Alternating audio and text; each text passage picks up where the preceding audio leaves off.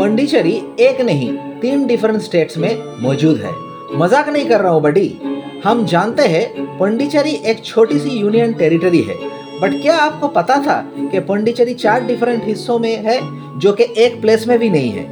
Part one है केरला में। एक छोटा सा town call Mahe. Part two है आंध्र प्रदेश में कॉल्ड यनम। पार्ट थ्री है तमिलनाडु में कॉल्ड कराईगल। पार्ट फोर है पंडिचेरी जो कि तमिलनाडु में है। ये रायता कैसे फैला? फ्रेंच के वजह से, जो यहाँ सारी एरियाज़ को रूल किया करते थे। जब उन्होंने यहाँ से कटे तो ये इस एरियाज़ को इंडिपेंडेंस मिला 1954 में। उन्होंने एक ट्रीटी साइन किया निकलने से पहले, जिसमें लिखा था, ये सारी एरियाज़ जो फ्रेंच कंट्रोल करते थे were not to be incorporated in the state in which they were situated instead उनकी एक खुद की आइडेंटिटी और खुद का गवर्नमेंट होना चाहिए। तो इस ट्रीटी को अलाउ करने के लिए ये चारों एरियाज़ को यूनियन टेरिटरी बनाया गया। क्या आपको पता था? जल्दी से डिस्ट्रीब्यूट करिए ये पॉडकास्ट को। बाकी लोगों को भी तो पता होना चाहिए।